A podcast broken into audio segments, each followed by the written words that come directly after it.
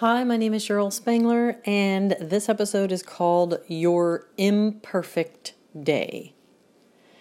I don't know if you have looked at any of my writings or posts, blogs, or even articles that I've written. They're posted on various social media sites, and one of the things that I talk about a lot to people, agents, because I'm in real estate, um, people on my team, or just in general is writing your perfect day. I used to talk about this a lot because I have had people that I work with that we've gone through this exercise where we write our perfect day from the moment you get up in the morning to the moment you go to bed. What is in your mind the absolute perfect day for you? Like, what do you feel? Who do you see? What is going on in your life? You know, what do you hear when you wake up in the morning? What's the first thing you do? Like, in a perfect situation, in a perfect day, what does it look like to you? Every hour, hour by hour, write it down. And we did we've done this exercise. I've done this exercise. Now, you're going to put timeline. So you're supposed to write this perfect day. And you write every hour of the day, actually, what is happening, what do you hear, what do you see, and what do you feel. Those three things, along with what you actually, you know, want that hour to be like. You know, let's say you're going to at noon you go to lunch and you are with your best friend and she has brown hair and she's wearing these cute little earrings. Now, all of this you're making up in your mind because it's your perfect day. You can make it however you want. First of all, a lot of people don't even think about what their perfect day would even feel like, be like, sound like, because they never get past what the heck, you know, all the crap going on in their life to even think about, well, gosh, that will never happen to me. Like, I'll never have a perfect day. They, the first thing out of most people's minds is that nothing will ever happen to them, money will never come to them, life will never be great, the relationship will never be perfect. It's like they don't even give themselves an opportunity to decide what the perfect day is. and I, you know, I've seen these perfect days literally come true from people that we've done this exercise with. I actually did a perfect day in 2013 and I put a timeline on it 2015, October 15th, 2015. It did not come true. And here's how I feel about timelines one, we set ourselves up for being disappointed. Two, it may not be the timeline that God, the universe, source, whatever you want to call it, has for you, but you hold on to it and it will happen. I guarantee you that because I have wanted things and put things down as goals, and I've put timelines on them that are in my head, fictitious timelines. And that wasn't necessarily the timeline that was best for me, but I never said, well, that didn't happen. I guess that doesn't work because I was just kept on and kept on and kept. I was consistent. Like I'm like, well, it's gonna happen. It's gonna happen whenever now. Now I don't have a timeline. Okay, the timeline passes. Happened a year later, and what this podcast, you know, this audio is about the imperfect day. I want to challenge you to write a perfect imperfect day. That means everything you write down and everything you think about from the moment you get up to the moment you go to bed is like this. I get up in the morning, I hear chimes or something better. I turn over and like the love of my life is there in my bed. He's an amazing kisser.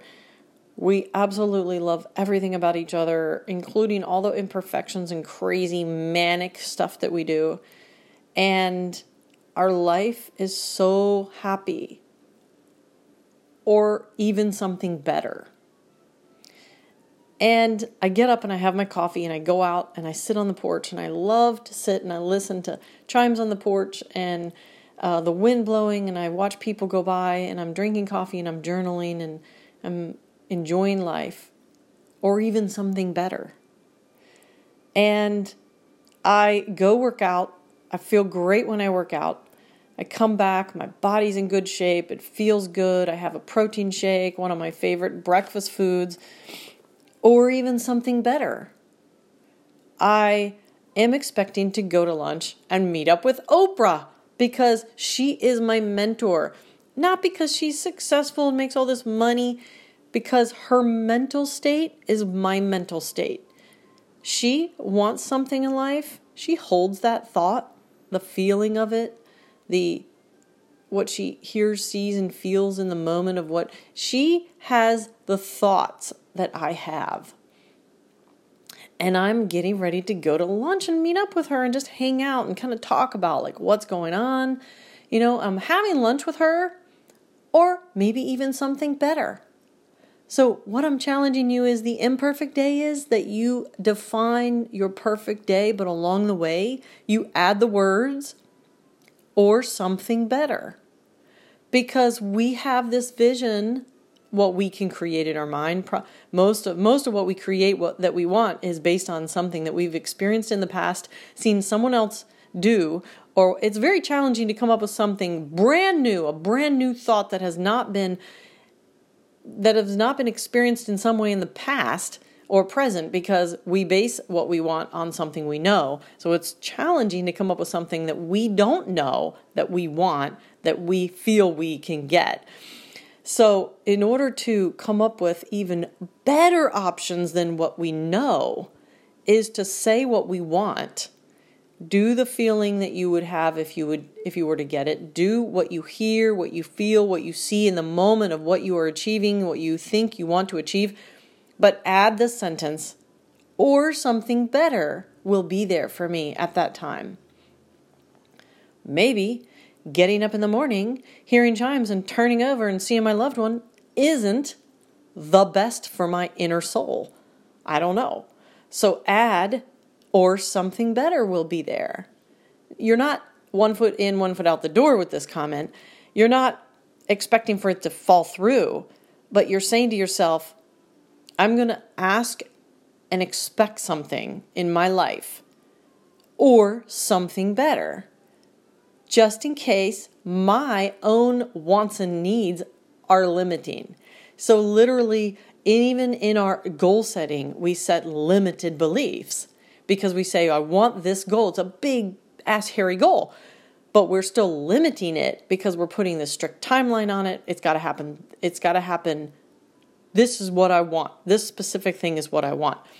What if there's something better that could happen, but you're so focused on the thing that you said you wanted, you're not even open to something better? What if you say, you know, I want a net worth of $50 million. I have a net worth of $50 million. What if the world really would bring you $300 million? Don't even think for a second, oh, that's impossible.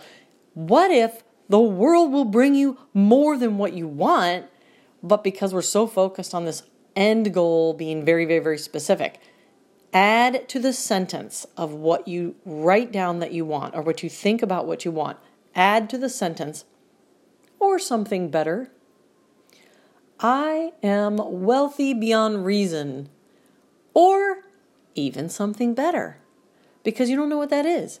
So you're allowing yourself to be open to every single thing that comes to you good by saying that. Try the imperfect day. Write down what your perfect day is, and along the way, write or something better.